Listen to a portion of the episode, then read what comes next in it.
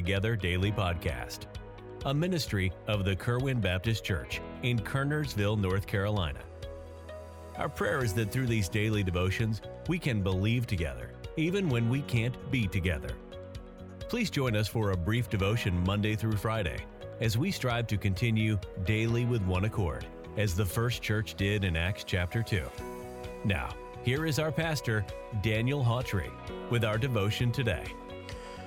Good morning. Welcome to Believing Together. This is Pastor Hawtrey. Thank you again for your time, and we're going to get right to it this morning. As always, I know you're busy, and um, we've got a busy day ahead of us, and I want to go out and serve the Lord to the best of our ability. Second Corinthians chapter 12, uh, beginning in verse 14 Behold, the third time I am ready to come to you, and I will not be burdensome to you. For I seek not yours, but you. For the children ought not to lay up for the parents, but the parents for the children. And I will very gladly spend and be spent for you, though the more abundantly I love you, the less I be loved. You know, we look into Paul's heart here as he addressed the Corinthians. He was ready to visit them, but determined that he didn't want to be a burden. He says this phrase, I seek not yours, but you. It wasn't what they had that he was after. He was literally pursuing them, not what they had or what they had to offer. He was pursuing their heart.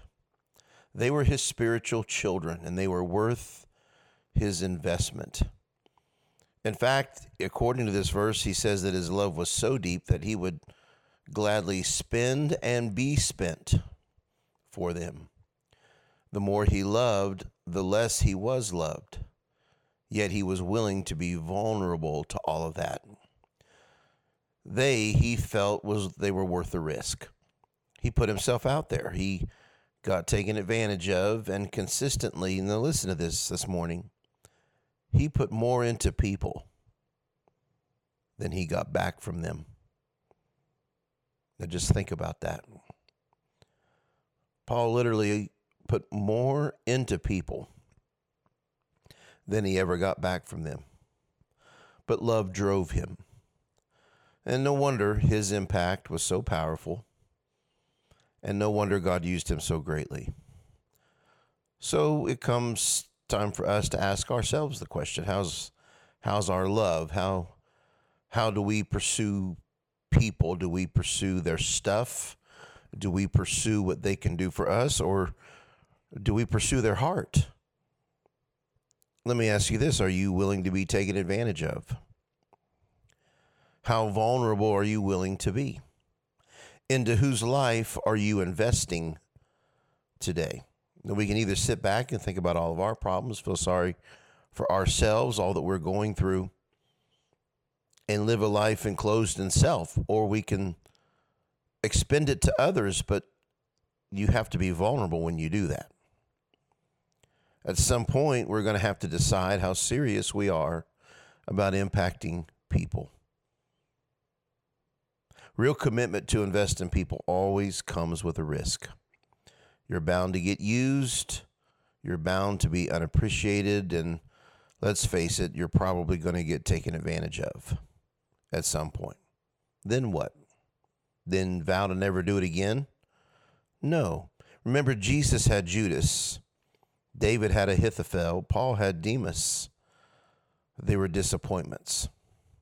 And you'll have yours too. But Jesus also had John. David had Jonathan, and Paul had Timothy. They were delights. Who will yours be? Are you going to invest enough in people that you'll have the good and the bad? Making a lasting impact on just one person is worth it all. And that's what real love is all about. If you have it, it will drive you and it won't let you quit. Paul said, I don't seek yours, but you. Paul says, I'll gladly spend and be spent for you.